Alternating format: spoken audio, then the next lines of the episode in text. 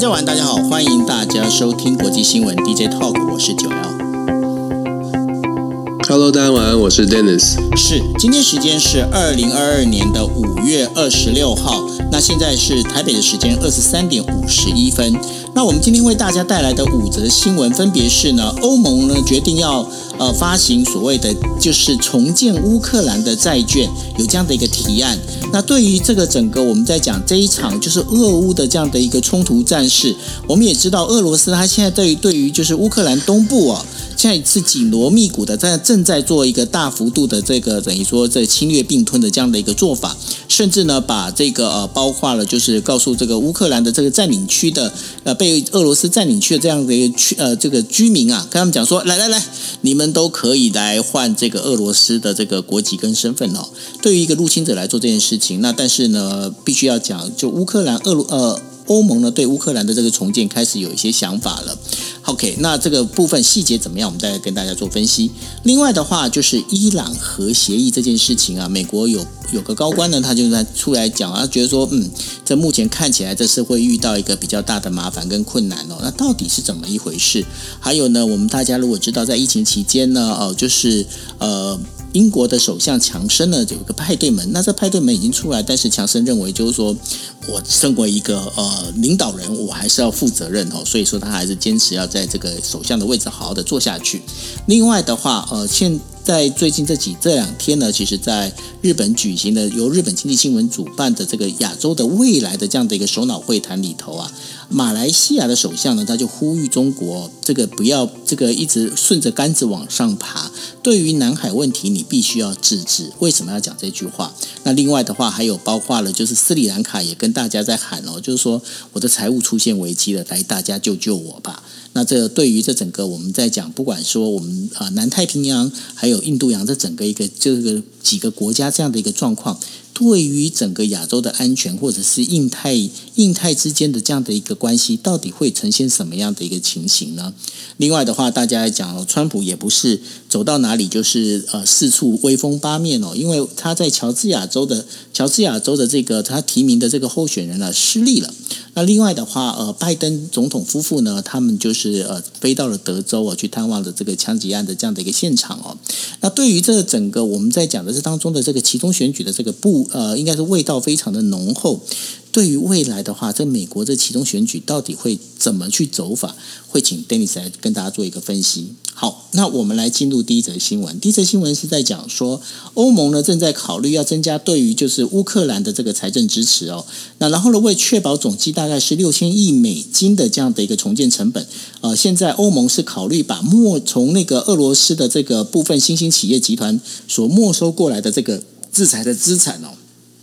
把它换成就是呃这个联合债券哦，来做这样的一个事情。那因为希望呢，这个把整合这些债券的这个呃费用之后呢，能够给乌克兰来进行做一个重建哦。因为毕竟乌克兰现在整个呃从基辅一直到呃包括了我们在讲乌克兰东部的这些地方哦，有很多的城市跟有很多的居民呢，他们整个一个他们家园被被毁被炸。那如果不去重建这个乌克兰的这样整个一个土地来讲的话，其实对于整体的我们在讲的全球的这个粮食也会有一些问题。但是这样的一个做下去之后，如果俄罗斯再把那个呃就是黑海部分的这样的一个出路把它封闭之后，乌克兰变成了一个完整的一个内陆国家的话，对于乌克兰的这一些粮食产能啊这些地方，到底能不能跟一过去一样的顺畅，这也是一个问题。那再加上呢，就是呃。我就我经常讲一句话，就是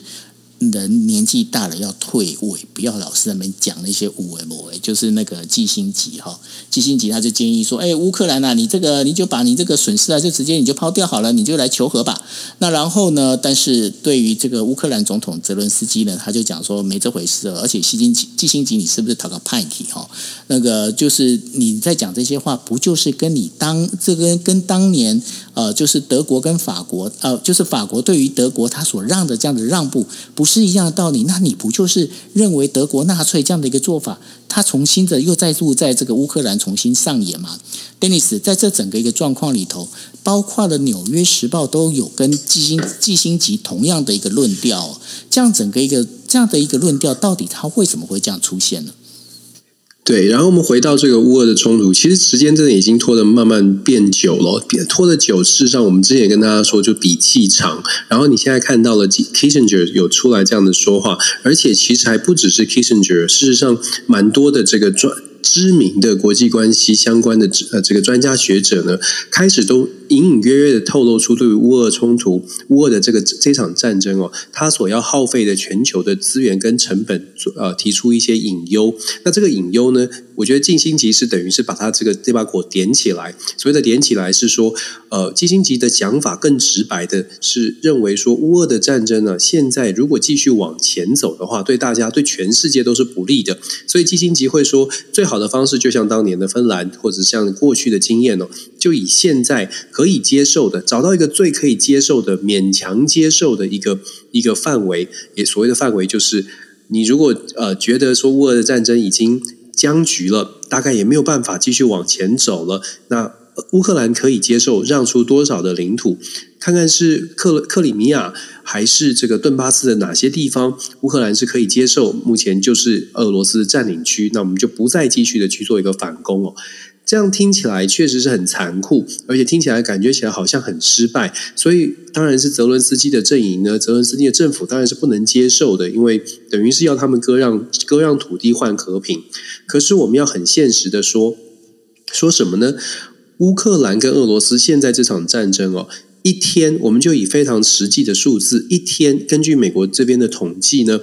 乌俄罗斯的部分一天耗费的军备，就是他占领整个乌东地区一天耗费的军备大概是九亿美金，一天花掉的那。乌克乌克兰的部分呢，一天现在呢，根据统计，一个月是花十一百亿，一天大概是三三点多亿哦。这个对乌克兰来说，以现在大家可以想象，乌克兰其实现在就算是花三点多亿，也不是全然是从他这里出，等于是更坦白的说，变成俄罗斯在打这场仗，在烧俄罗斯的钱，他只要他能够继续的有一些收入的来源，他烧这个钱就是跟他自己国家自己做的这个决定哦。个人造诣、个人单的概念，普丁就继续烧他每一个月、每一呃每一天的八九亿的美金这样子烧钱。可是乌克兰烧的钱是谁的钱呢？乌克兰烧的是大家就是西方民主国家集结起来的资源，不是说不能继续这样做，而是我们说过，为什么说比气场？因为比的是这些西方民主国家愿意。如何的继续这个继续支支持乌克兰，不管是在经济上还是军事上，要怎么支持？刚刚九欧也分享了这个新闻，是说 EU 就是欧盟的部分有考虑要用要动用可能是新的公债，或者是动用可能被被被没收的资金。这种讲法，事实上它也反映出来，欧盟欧盟国家尽可能在减少从自己的口袋找出资源来帮助乌克兰的可能性。看到这些迹象，像是基辛吉这些比较有资深呃非常多年的外交经验的这个外交外交外交人外交事务的这些人哦，当然会提出这种质疑，或者更直白的说。按照目前的状况，大家都不太愿意从自己的口袋掏钱，而是找各种的资源来补上对乌克兰的支持。那么可想而知的是，就算现在有，目前还有可能从俄罗斯亲近俄罗斯的企业啊，或者从哪里找到这个资源。可是如果时间拖得再长，还有多少的资源是可以继续的投入所谓的乌俄战争，继续的支持乌克兰，而且。很多的钱本来根据西方国家的讨论是要用在战争结束之后帮助乌克兰重建的。我们要了解，目前我们光是看到新闻媒体哦，乌克兰需要在战后重建的经费。光是从画面当中看到的，大家就已经可以想象，一定是要花费非常非常多的经费，可能要讲三次非常去去凸显乌克兰需要多少的资金才有可能重建。泽伦斯基其实自己也很坦白的说，要能够把顿内斯，就是所谓的顿巴斯地区哦，把完全把俄罗斯的军队赶走。他这这两天自己说，其实难度非常非常的高，这也在在的显示乌俄之间的战争不是不愿意用理想的态度去去继续去前进。西方国家也很希望，我们都希望和平，最好还能够兼顾把俄罗斯的军队通通都赶离乌克兰。可是季辛吉或者是甚至知名的学者乔姆斯基，季辛吉跟乔姆斯基向来是不对盘的。可是包括乔姆斯基也在讲这件事情，就是。要比气长，西方国家会遇到很大的难关跟挑战，因为它不仅仅是影响主导的，像是美国、英国、法国、德国这些主料的大国，它还会影响整个食物链。能源供应链上面的一些中下游的国家，我们之前在 DJ Talk 也说过，你时间拉的越长，它影响的国家范围越越越大。可是对于主料主要的大国，也许可以 hold 得住；对于发展中的这个产业链、食物链的中下游的非洲国家、中东国家、中东的一些小的国家。他可能没有办法有这样的能力撑得更久哦，这也是为什么 Kesinj 会提出来，呃，跟乔姆斯基都会讲说，现在俄罗乌克兰必须要去思考更现实的问题。如果你没有办法在一定的时间之内，真的把俄罗斯的军队赶离他们所设定的顿巴斯地区，理想当然是这样，理想当然是最好，所有的乌克兰军队通，呃，俄罗斯军队通通都退出乌克兰的所有的境这个国境。但是现实，季星吉他们讲的是现实。现实的考验是，你想要达成的理想，必须要有足够的资源来支撑。而现在这个资源不是来自你的口袋里，是来自大家的口袋。短期之内，就像我们刚刚说的，短期之内你可以用别的地方的钱来补上这个。可是，在时间再拖长，压力就会来临了。更何况，我们也一直在跟大家说，包括季星奇也自己说。乔姆斯基也是这种论述，讲什么呢？讲说美国现在虽然还是支持、保持的对乌克兰的支持的态度，可是美国国内的状况恐怕要让美国一直支持到，譬如说半年、一年，甚至更长，要让美国有这种意愿，要让美国持续源源不绝的投入这些这些经费。其实基本上很难做到哦，因为再加上其中选举要到了，外交事务没有办法帮拜登加分，他的这个热度也会也会下降。所以总而言之呢，我们看到几个专家学者他们跳出来这样的说法，有点像是告诉大家说，理想跟现实之间，我们必须要回归到理性，重新找到现实。不只是对一般的民众传递这样的讯号，更是对泽伦斯基的团队，让他们去了解说国际的现实可能是这样。当然了，目前看起来泽伦斯基的团队哦是反驳基辛级的说法，是认为说老派的人呢，当年这个冷战时期的思维，所以才会这样。现在呢，乌克兰必须要用完全的反攻，甚至是把俄罗斯的军队全部都赶出去，才是呃乌克兰设定的目标。到底谁是比较务实？到底谁对谁错？其实时间。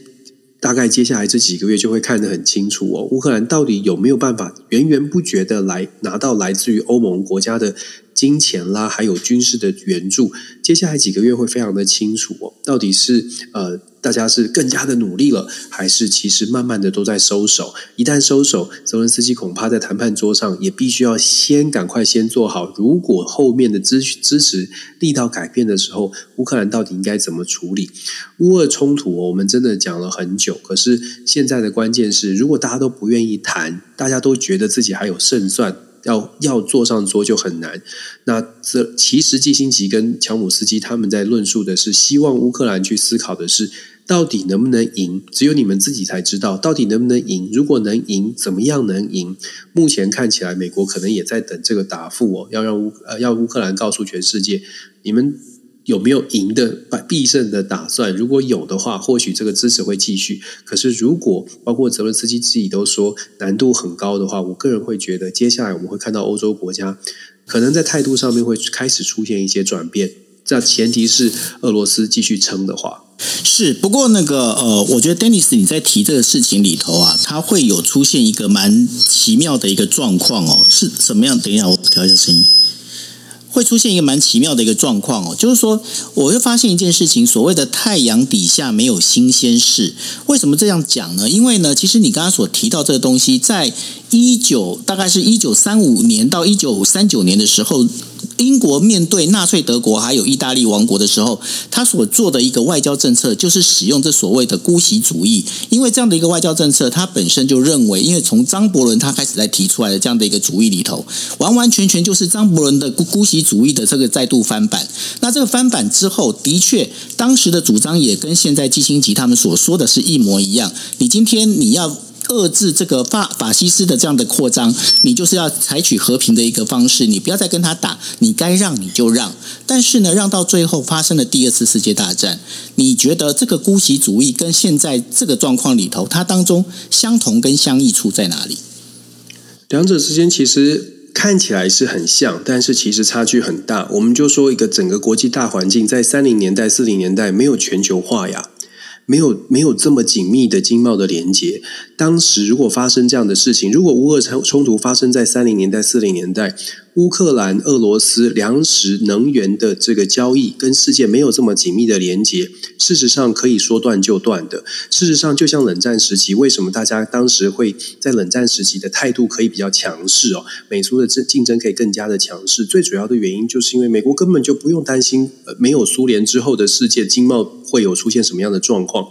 这也是为什么在现在的社会，当我们在谈美中冲突的时候，美国会这么的需要这么全面性的去思考整体的战略，而不是从过去的硬实力为这个主导。因为经贸的高度连结，我们一直在强调经济的互赖。这个哈佛的教授 Robert Hillen Hillen 这个呃，他们都多次的强调了。还有 Joseph Nye，这些人都在强多次的强调，在经济高度互赖的状态之下，全球任何的冲突都会造成各地的大的大的灾害或者大的损害。这个大的损害大家都会计算的，这个大的损害会影会影响你的外交决策。刚刚九二你说的，像三零年代、四零年代的姑息主义。当时的姑息主义后来当然造成不好的结果。可是当时的姑息，如果当时的姑息主义会有这种会会有这种姑息主义的想法，是因为要赶快求取和平。现呃，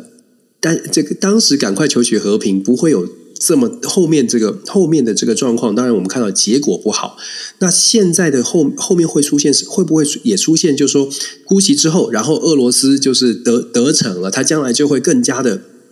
更加的这个这个侵略其他的国家哦，目前就像我说的，因为全球化，俄罗斯在这一次的冲突当中，我我还是判断，俄罗斯在这次冲突当中，其实也遭受到了很大的打击，包括它整个经。未来的经济要能够复苏，打击很大。周边想要帮俄罗斯的国家，其实也不太敢去明目张胆的帮他。最主要的原因，就是因为这些国家，包括中国，包括包括印度，这些国家跟全球的经贸的连接，也会也会在他们后面进行一些拉扯。所以现在采取所谓的稍微的和平，甚至是像啊 Kissinger 他们这样讲的，就是说你现在赶快要要的是停火，要的是和平。现在的这个论述跟过去，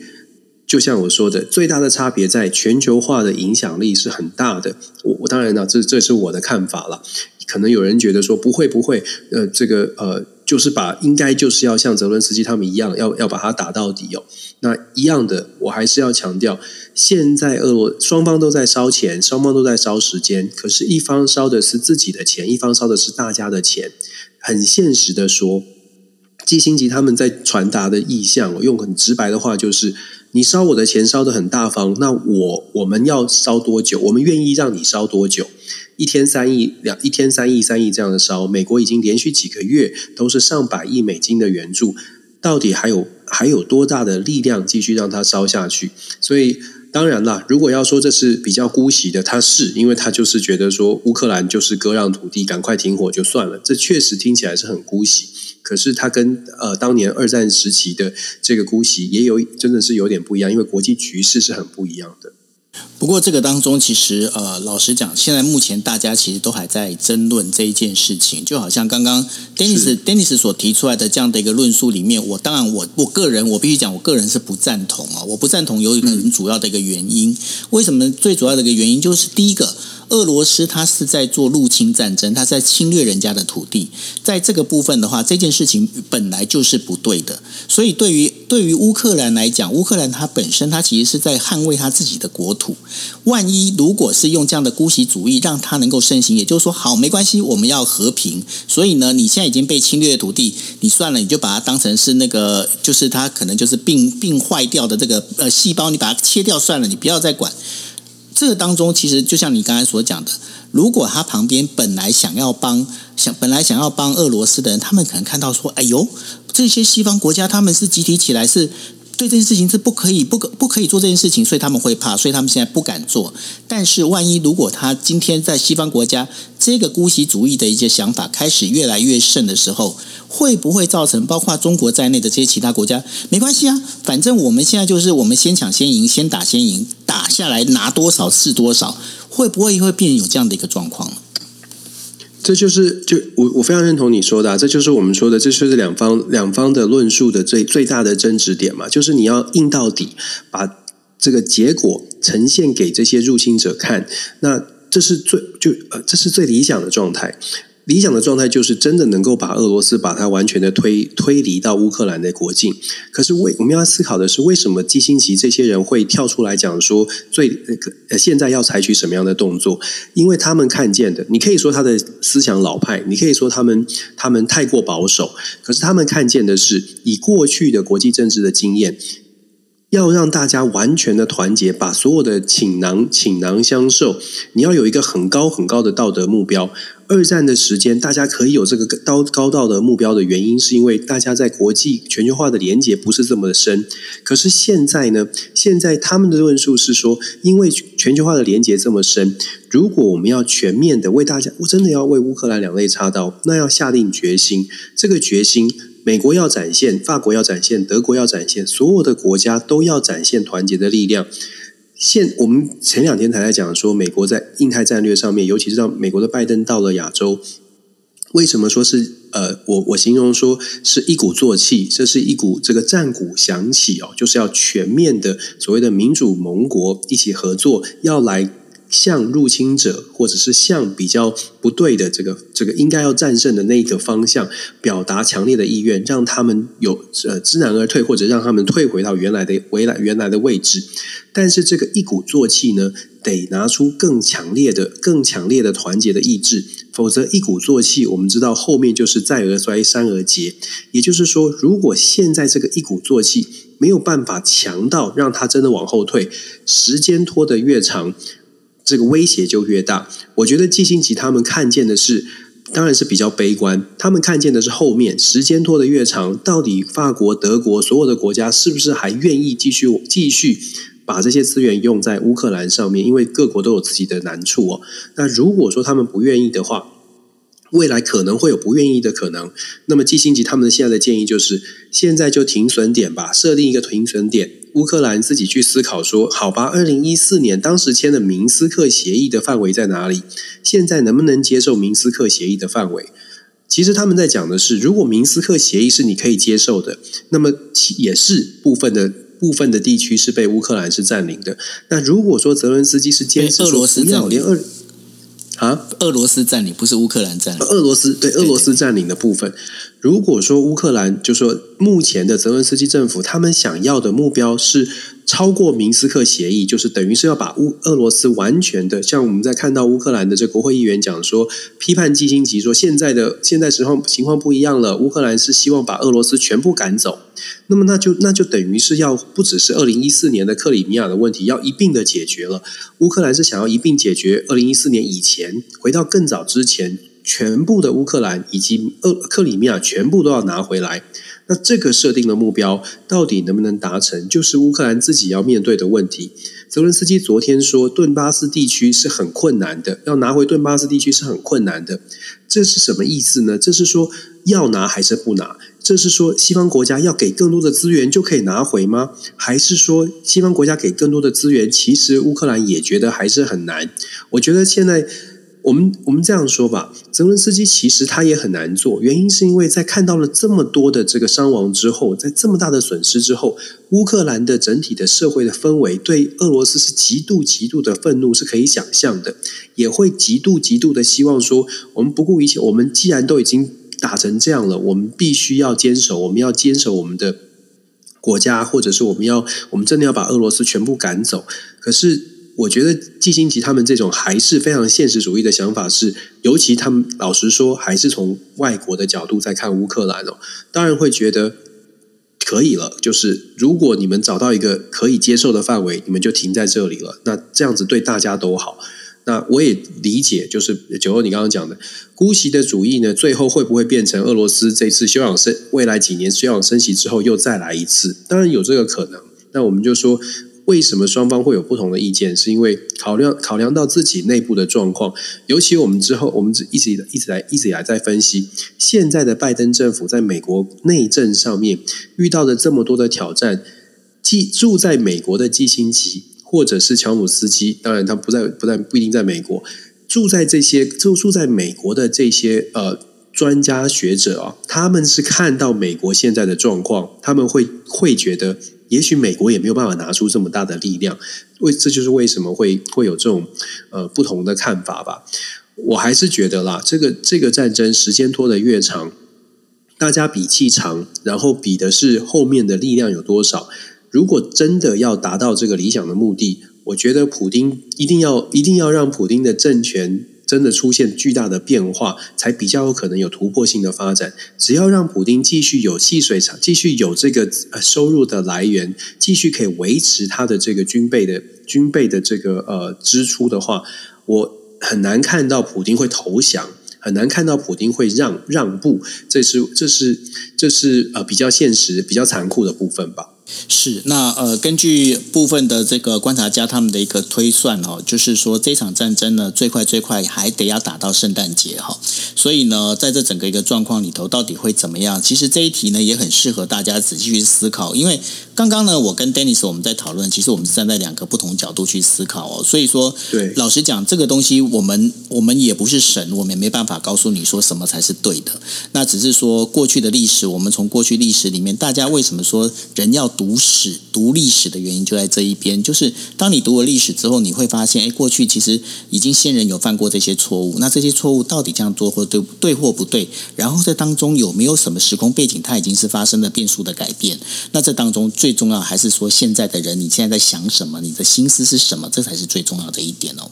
OK，好。那我们进入第二则新闻哦。那第二则新闻就在讲了，就是说，呃，关于美国美国制裁，就是跟呃伊朗核协议这件事情啊。那最近呃。就是美国派到就是伊朗的这个问伊朗问题的特使穆雷啊，他在就是美国参议院外交委员会上面做听证会的表示哦，他说，呃，目前真的要跟伊朗达成协议这件事情的可能性非常非常非常的低哦。那说这个因为两两个国家从这个三月以来哦就已经停止了所有任何的一个会谈哦，根本就没有任何一个成功的一个几率哦。那尤其是呢，再加上在呃美国的这个政治网站里面，他。在报道就是说，美国总统拜登呢已经取消了，就是已经决定不取消，不取消哦。对于革命卫队的指定，而但我们在过去在国际新闻 DJ Talk 的时候也跟大家谈过，这是伊朗要谈伊朗核协议里面很重要的一个关键，也就是取消对于就是革命卫队的这个制裁哦。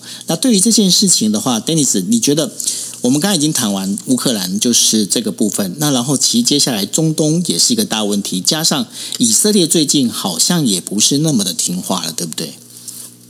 嗯，很很头大。所以其实啊，为什么我们刚刚说？看，呃，一直一直在说，我们有不同的观点，在不同的意见、不同的事件上面哦，然后你再把它放到更大的这个国际政治的这个场域里面去看，现在的伊朗核协，伊朗核协议其实谈了很久，就是乌俄冲突之前，我们都在谈伊朗核协议、中东的问题。那在此之前是阿富汗，那伊朗的核协议谈了这么久，仍然是僵局。那最近呢，大家吵得更凶的是，美拜登总统到底要不要把这个所谓的革命卫队移除到从反这个恐怖名单上面移除？现在的的决定是不移除，不移除之后呢，就像九欧刚刚讲的这则新闻，Robert Malley 就是拜登的这个特使，伊朗的特使，他就自己公开的讲说，要能够达成核协议啊，那个那个可能性已经像像像这个一一条缝一样这么这么细了，非常的困难。当然还是会努力。他说他还是会努力朝着伊朗核协议的方向去前进，可是难度非常高。在此同时呢，伊朗对于伊朗跟以色列之间的关系，最近这两天我们也跟我们跟大家分享，像是暗杀的事件啦，或者是伊朗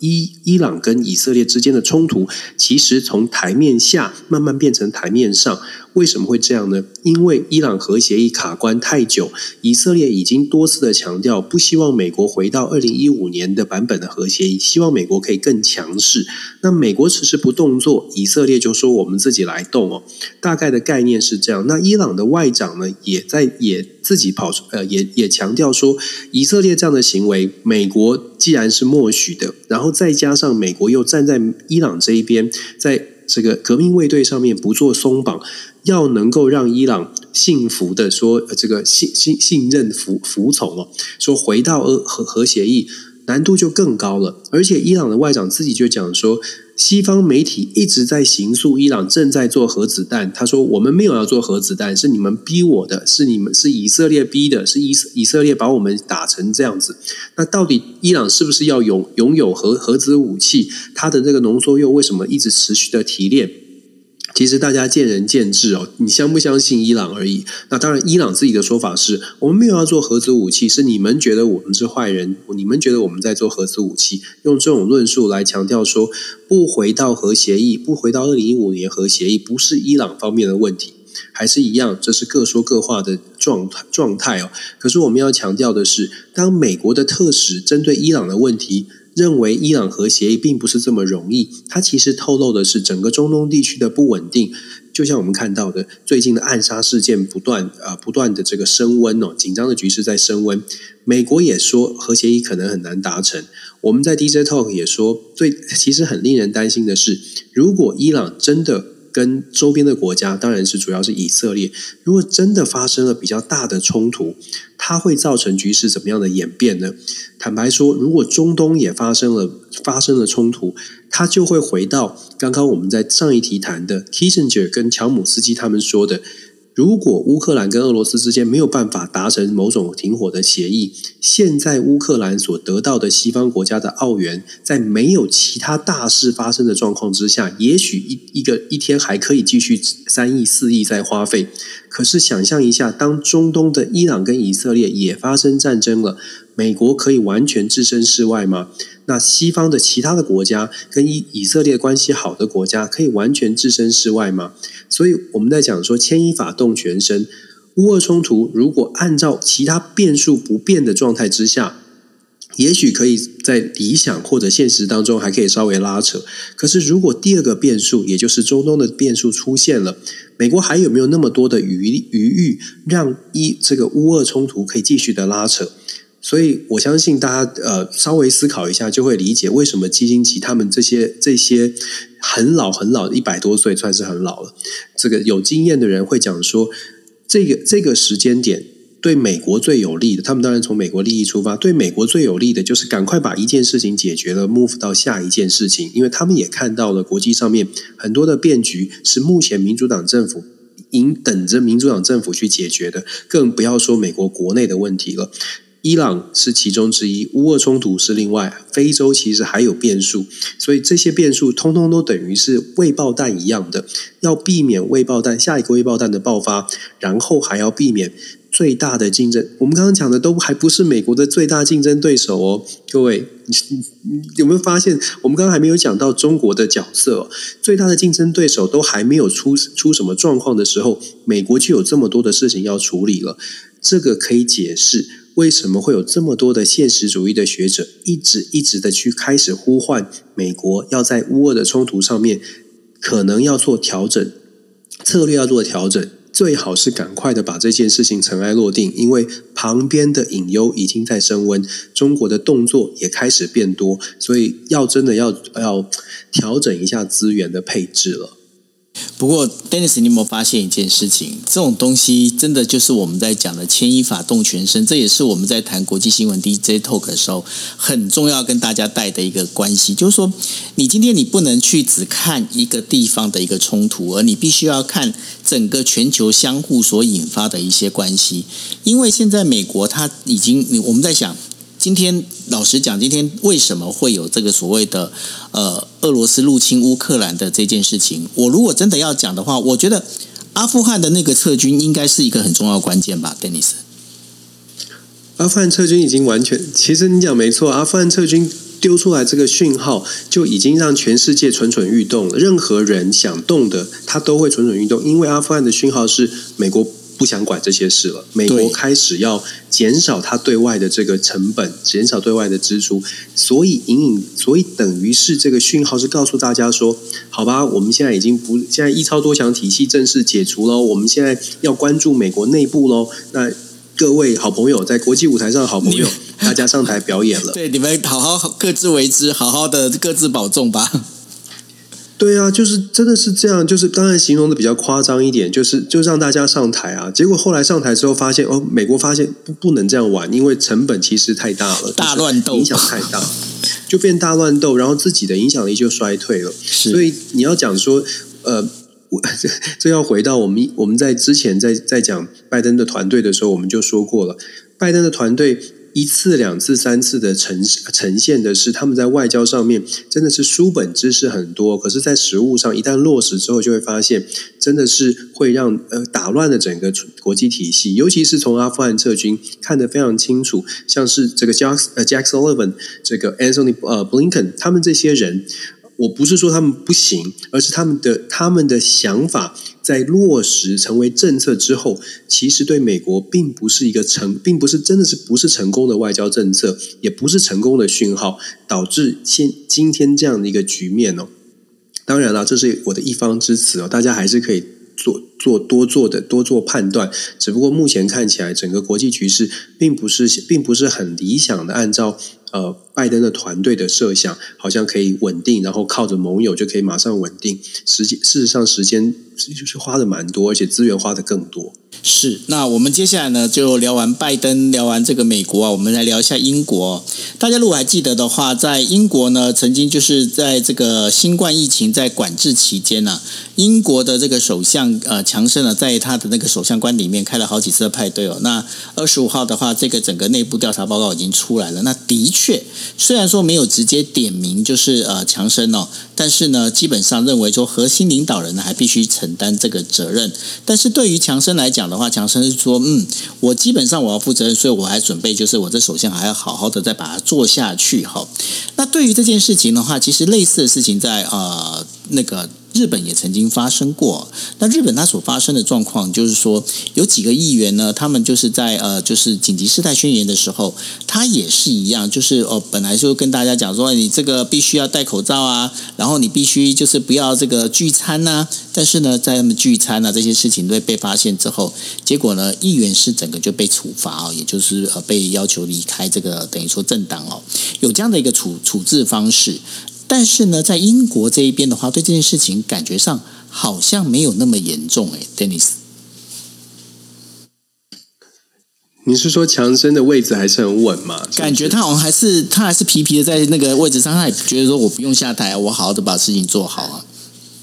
他很稳啊，因为 你知道有一些这个这个评论呢，尤其是这个呃政论家，我看了好几篇文章在讲说强生遇到了 trouble，但是呢他都不怕，因为他自己本身就是一个比这些 trouble 还要大的 trouble，所以他不会害怕的。那基本上这个这个不就这个不就是叫做狮子呃那个狮子多了不怕咬的概念吗？就类似这样，就是就是他比这些 trouble 还要更大，所以强生他对面对派对们，就是最新公布的这些报报告，而且这个报告里面其实对他的批判蛮多的，尤其是强生的领导风格啊等等，都有很多的这个负面的评价。可是就有评论就讲说，就说呃他的这个领导风格在报告里面显显现无疑是很多问题的，可是。他在他的从政过程每一个步骤出现的 trouble 都比他的这个领导风格还要更严重哦，所以你可以看到强生，当然这是一种比较比较嘲讽的方式哦，但是确实强强生本身的争议争议性就蛮高的，所以你要说透过这个派对门的报告，强生就会自己认输说啊我我服输了，其实不太可能。事实上，之前英国的地方选举，保守党也是也是输呃也是落败的，也是。选的不好，但是强生也一样是纹风不动哦。那除了强生自己本身，他觉得他在他的基本盘还是很稳之外，在真的就在保守保守派的内部，强生还是支持度还是蛮高的。再加上强生最近他的这个国际外交上面的这个战功，其实蛮明显，就是形象上面感觉起来他要。打造自己是丘吉尔嘛？我记得你那时候不是分析他这个去去为什么去乌克兰还要去基辅拍那些照片那些形形象，这这也会有帮助，尤其在保守派的选民的里面啊会有帮助。再者，其实我自己觉得更重要的是，到目前为止保守派也没有真的能因其风的人。这其实是呃，我自己觉得比较重要的，就是保守派里面呢，到目前为止，没有什么人有像他这种气，就是可以说站起来啊，站起来挑战强生。强生的内阁有不少的人才，可是没有人像他有这种我们说 charisma 不管好还是坏啦，就是领导特质，你喜欢还不喜欢，但是他就有一定的魅力，就像川普一样，你得有一定的 charisma，你就能够你就能够凝聚民意。那目前在保守派阵营里面呢，还看不到谁有这样的一个条件，不管是我们说外长 Liz Truss，或者是财长这个这个呃 Rishi 呃 Sunak。都是被点名说，哎，人能力不错。可是如果大家在看他们这几位，我刚刚讲的财财长或者是外长，他都是有能力的人，可是没有办法有强生的这种这种演出的风格哦，没有办法吸睛。所以相对来说，保守派阵营内部就算觉得强生问题不少，可是。可是他就是能够凝聚保守派选民啊，可是他就是有他的一定的一定的魅力，所以让强生自己呢，好像在位置上面虽然争议很多，可是持续的坚持他会坚守他的岗位哦。这个是目前英国目前看到的状况，好还是坏呢？我会觉得说，其实以目前强生现在的表现，尤其在外交上了。可能整个欧盟国家，甚至是美国，也会很奇，也也会某种程度上觉得强生现在这种立场，尤其是挺乌克兰这个立场，是现是目前是所需要的。我们刚刚在讲说，到底要比较理想，还是希望乌克兰可以稍微的朝向停火的方向迈进哦？我们站在西方国家仍然要强调团结，而且要强势的状态之下，强生他目前所代表的立场，可能是现在所可能是现在受到欢迎的啦。是，那对于强生他接下来会怎么做？尤其是呃，强生跟呃欧盟之间，他关系并不是那么的好哦，吼。那在这状况里头的话，整个欧洲国家到底能不能团结，我们还是继续观察下去哦。不过呢，我们把镜头要拉回到日本哦，因为在日本的话，呃，刚好最近的话，刚好在举行一个由日本经济新闻呢所主办的一个亚洲的未来的这样的一个高峰会谈哦。那在高峰会谈上头啊，就是今天的话，刚好就是马来西亚的这个首相呃的总理叫做呢伊斯梅尔萨布里哦。他就接受了日本经济新闻访问的时候，他说了几个重点，我觉得还蛮有意思，也想听听看历史你怎么样的一个看法？第一个重点，他在讲说，他希望中国不要搭上乌克兰政，呃，就是俄罗斯不要学俄罗斯现在去入侵乌克兰这件事情，然后在南海问题上呢，他要求中国必须要克制。那所以呢，对讲到这一篇，大家会觉得说，哎。马来西亚好像对于中国这有很高的警戒哦，但是在某个角度里面，它本身又非常反对阿库斯哦，就是 A U K U S 哦，就是阿库斯就是美美国、澳洲跟那个呃，就是呃英国这样的一个就等于说军事同盟哦，他认为说，即便是那个呃。北韩呐，它在持续，它即便是有这样的一个所谓的核子潜艇哦，阿库斯它都不应该要出现。为什么呢？他认为就是说，这样的一个出现会导致整个亚洲在进行所谓的一个军事战，等于说军备军备竞赛。他觉得会这有有这样的一个问题哦。那另外呢，被他就是他被问到，就是说，哎，那你来那个就是你这次的话，当成就是那个 IPEF 哈，美国喊的这个印太经济框架里头的 IPEF。你今天你当为一个创始国，你到底当时在参加最主要的一个想法是什么？他讲了一个非常重要一个事情，他说如果 IPEF 它有政治内容的话。我们就马来西亚就不会参加哦。他认为呢，在这个当中，就是四大支柱里面，他觉得说，这当中包括的就是呃，有关贸易跟这个供应网络的这样的一个，就是我们在讲供应链这件事情啊，对马来西亚其实是有帮助的哈。那另外的话，还有一个国家叫做斯里兰卡。那斯里兰卡的那个总理呢，他就是用所谓用这样的一个视频的方式，他发表了一个想法，他说斯里兰卡现在面临的就是面临所谓的财务问题。那包括了斯里兰卡，因为这呃三年。的一个新冠疫情的关系啊，整个观光资源开始严重落后，而且大家不要忘记一件事情，你知道过去斯里兰卡第一名跟第二名的观光资源是哪两个国家吗？一个叫俄罗斯，一个叫做乌克兰。那所以呢，在这整个一个状况里头，现在到斯里兰卡来玩的人呢变少了，变少了之后呢，再加上呢，他们呃，大家如果知道的话，他们呃也陷入了所谓的中国的这个所谓的呃，就是呃，在讲经济陷阱里头啊，他现在连港口都得要去呃出借出。借给中国，因此现在整个一个亚洲，尤其是在南亚的这样的一几个国家，东南亚这样几个国家里头啊，大概可以发现一件事情：钱还有一个就是对中的关系，大家好像有一种举棋不定、既爱又又怕的一种感觉。是啊，哎啊啊这样的国家就是东协的国家，它相当的务实哦。所谓的相当的务实，是它在经贸的关系上面跟中国是很近的。然后我们再看整个呃。阿塞国家就是东协国家，在发言的时候呢，总是在整个中美的竞争对抗之中，保持比较中中间的这个角度，因为他们觉得目前他们不想要淌所谓的政治的浑水。可是如果我们把这个稍微拉远一点来看哦，呃，我我会觉得，我听我看到这样的消息，而且看到他的发言，我会再进一步的思考是说，美国在打印太战略，就是所谓的印太的印太的这些所有的计划。那我们刚刚说了，美国一鼓作气嘛，现在是等于是真的是呃，开启了。这个竞争更明确的竞争，因为把印太地区透过 IPF 想要连接起来，我们就想象一个状态哦，我我跟大家一起做思考吧。双方在打仗打架，就是拳击手，两个拳击手在打架，一方呢，呃，双方都在打的正热，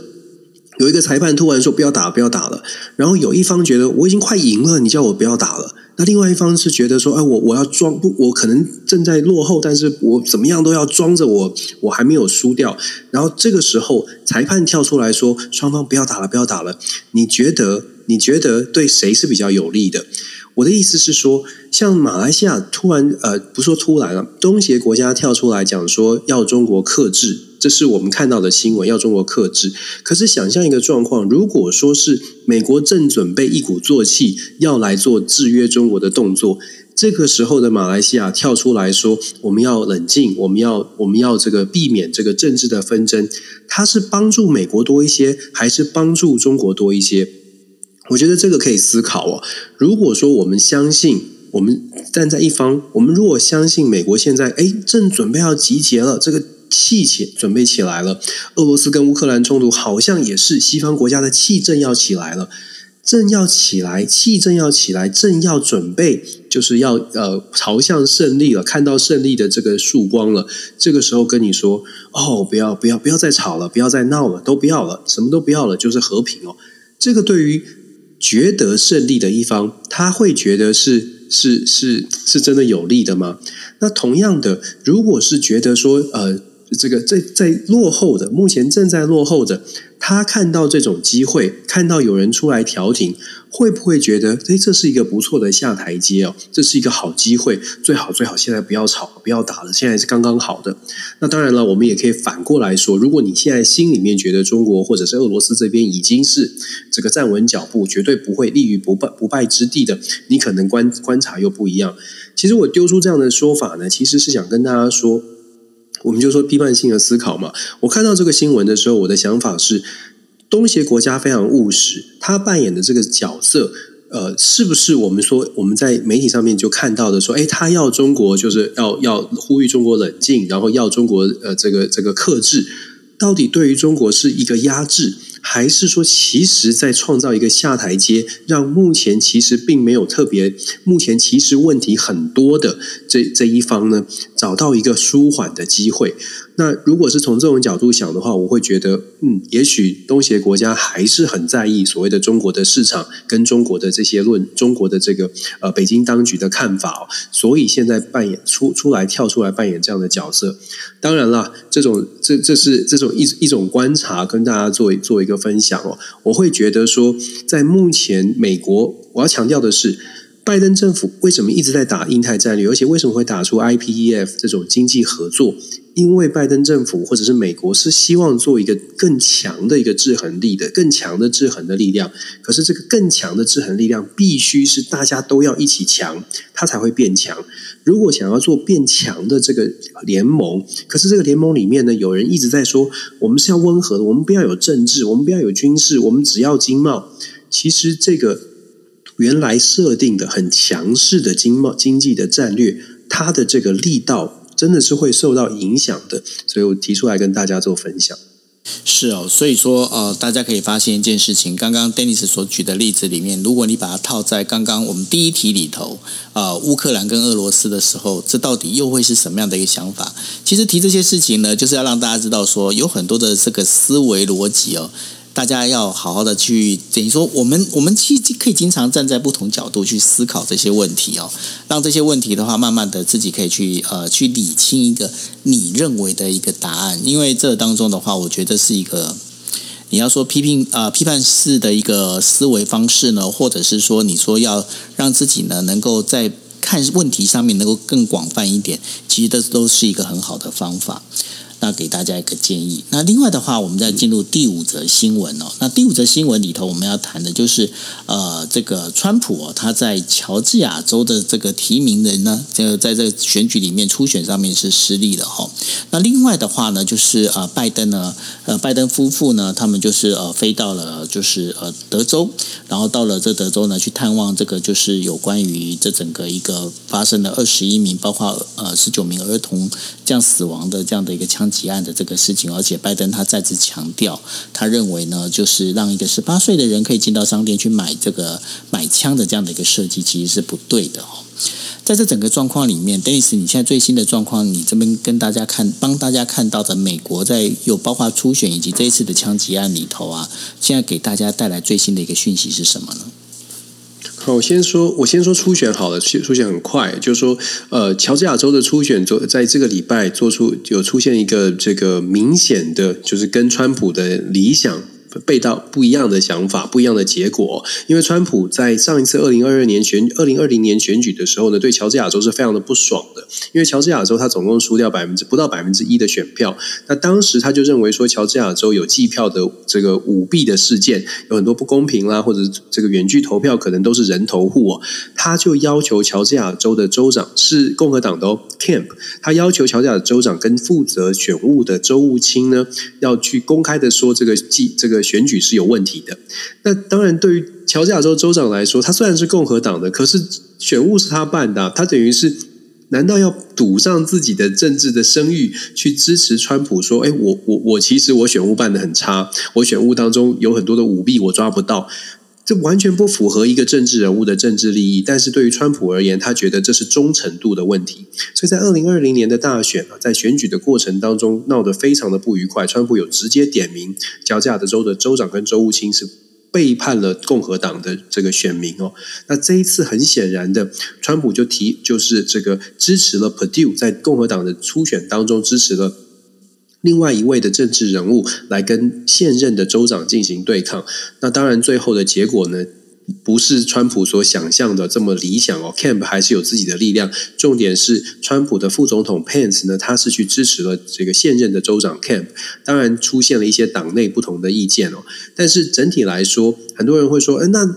这个州这个乔治亚州落这个失败啊，背书。这个背书失败，是不是代表川普的声势会下坠呢？我给大家一个数字，大家就知道川普现在影响力有多大了。川普在这一次的这个初选当中呢，针对州长跟所谓的呃国会议员背书，总共总共到目前为止的战绩是一百胜六败跟两个，现在还要 recount，所以。乔治亚州当然就是六败之一哦。那大家想想象一下，一百胜六败到底算是影响力大还是不大哦？在共和党内，我们就可以知道为什么说川普其实他的影响力还是很大的。虽然在乔治亚州，他对他个人来说，这个个人他要解决私人恩怨没有成功，可是，在整体的美国共和党的气势里面，川普还是遥遥领先其他的可能的二零二四的政治人物。所以，川普的影响力还是可以值得继续后续的观察。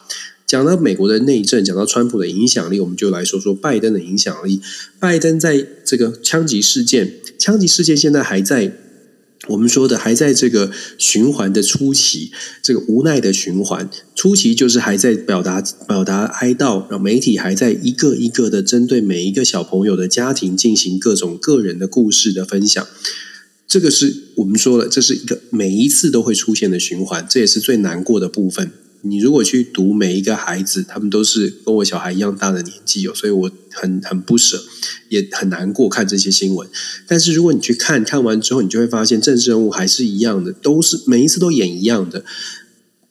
德州的德呃，在德州，德州的政治人物呢，他们我们说过，他们现在谈的是怎么样让每个老师都有枪。德州在这个礼拜五呢，就是明天。美美国时间的明天，正要举行 NRA，就是美国来福枪协会的大会，五六日三天。这个周末是美国的 Memorial Week Weekend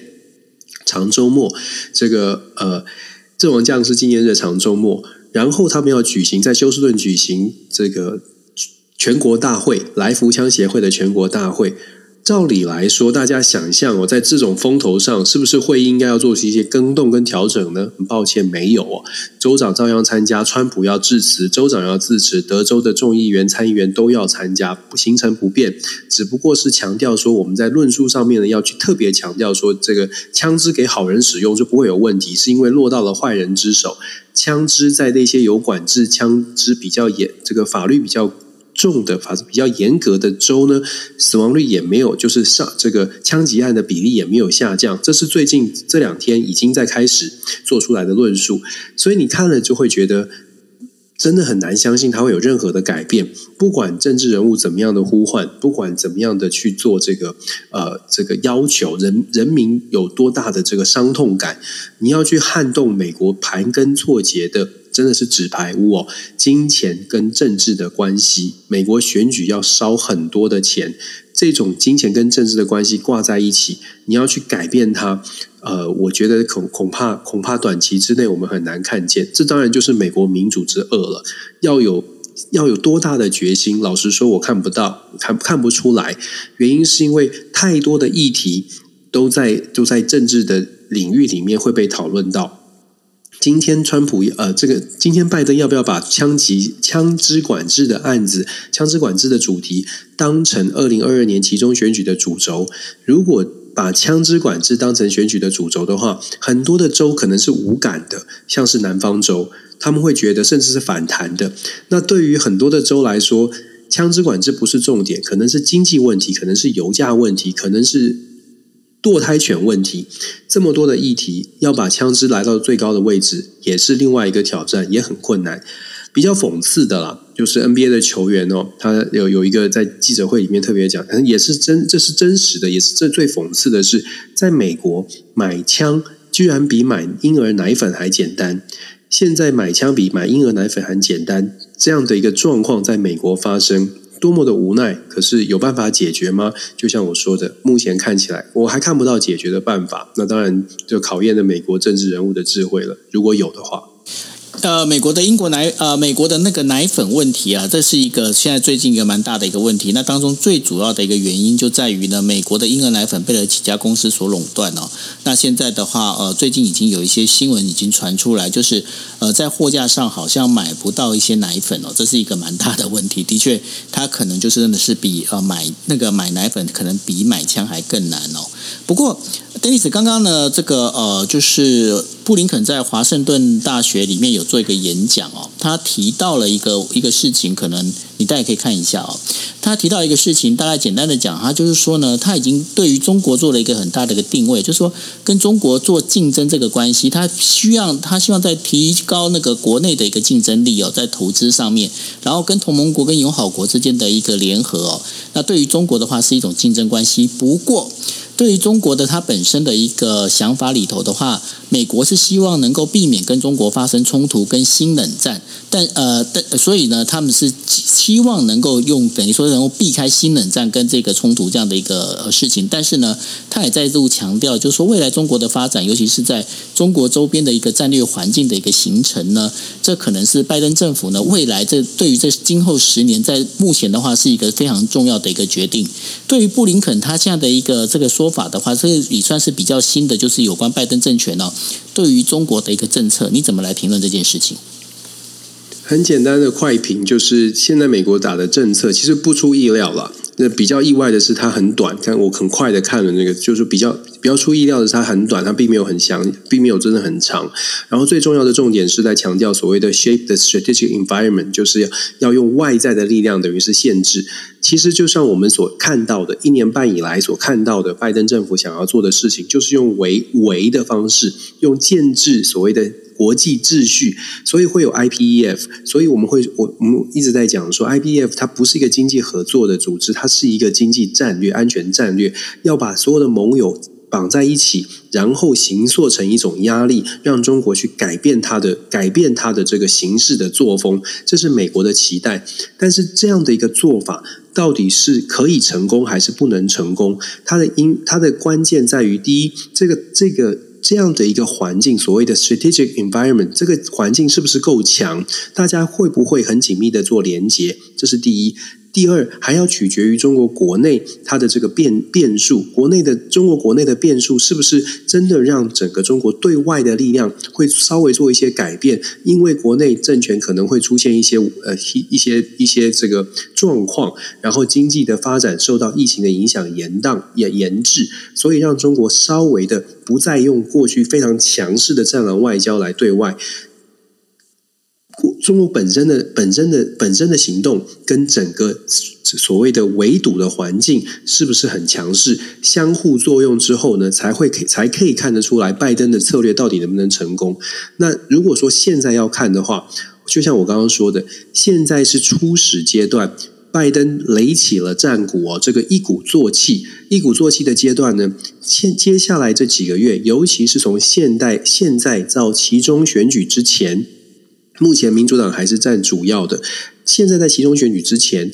可以做到的，或者是还比较有力量去做的，就是赶快的更更进一步把亚洲国家可以紧密的连接起来。可是到选其中选举之后，比较多的变数就会出现了。其中选举之后，如果共和党变成了主要的政党，那么剩下的这些，就是等于在亚洲地区的这些国家，还会不会觉得拜登有全部的主导权？它这个可能性就这个。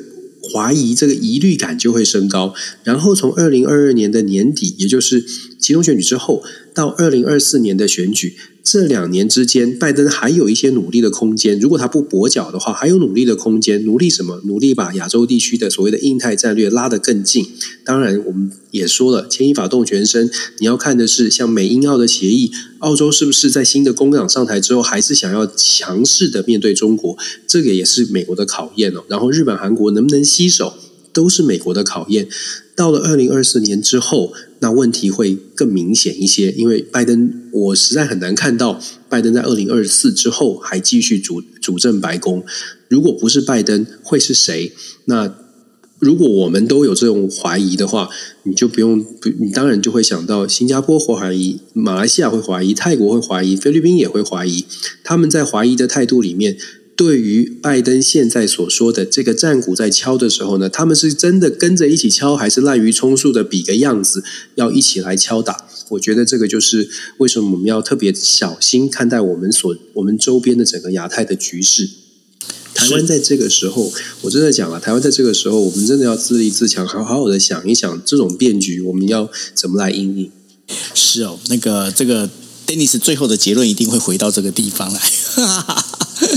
因为我最在乎，就 老实说，我们在评论 国际新闻，我最在乎就台湾。我我说很直白的，这些国家不管怎么发展，都没有我们自己国家的这个安全是最最最重要。所以我们在做国际新闻，其实就是希望说，我们在台湾的好朋友们都可以一起来思考，我们怎么面对这个局势，而不是真的就是我们就只是讲讲这些国家怎么发展，怎么样的这个互相的交流跟对抗。最重要是我们家怎么办，我们自己怎么办？我觉觉得这是我我很想要传递的啦。的确哦，这是我们呃国际新闻 DJ Talk 一直想要传递给大家的一个很大的一个很高的一个讯息哦，就是说呃，当我们在帮大家在浏览这整个一个全球的国际新闻的时候，其实我们最主要是要让大家能够知道我们周边我们的邻居到底在发生什么，他们到底在想什么。那最后的话，当我们能够早一点看到这样的一个变化跟变动的时候，是不是我们能够提早做一些应应跟一些对策哦？这是一个非常重要的一个概念，也就是说这。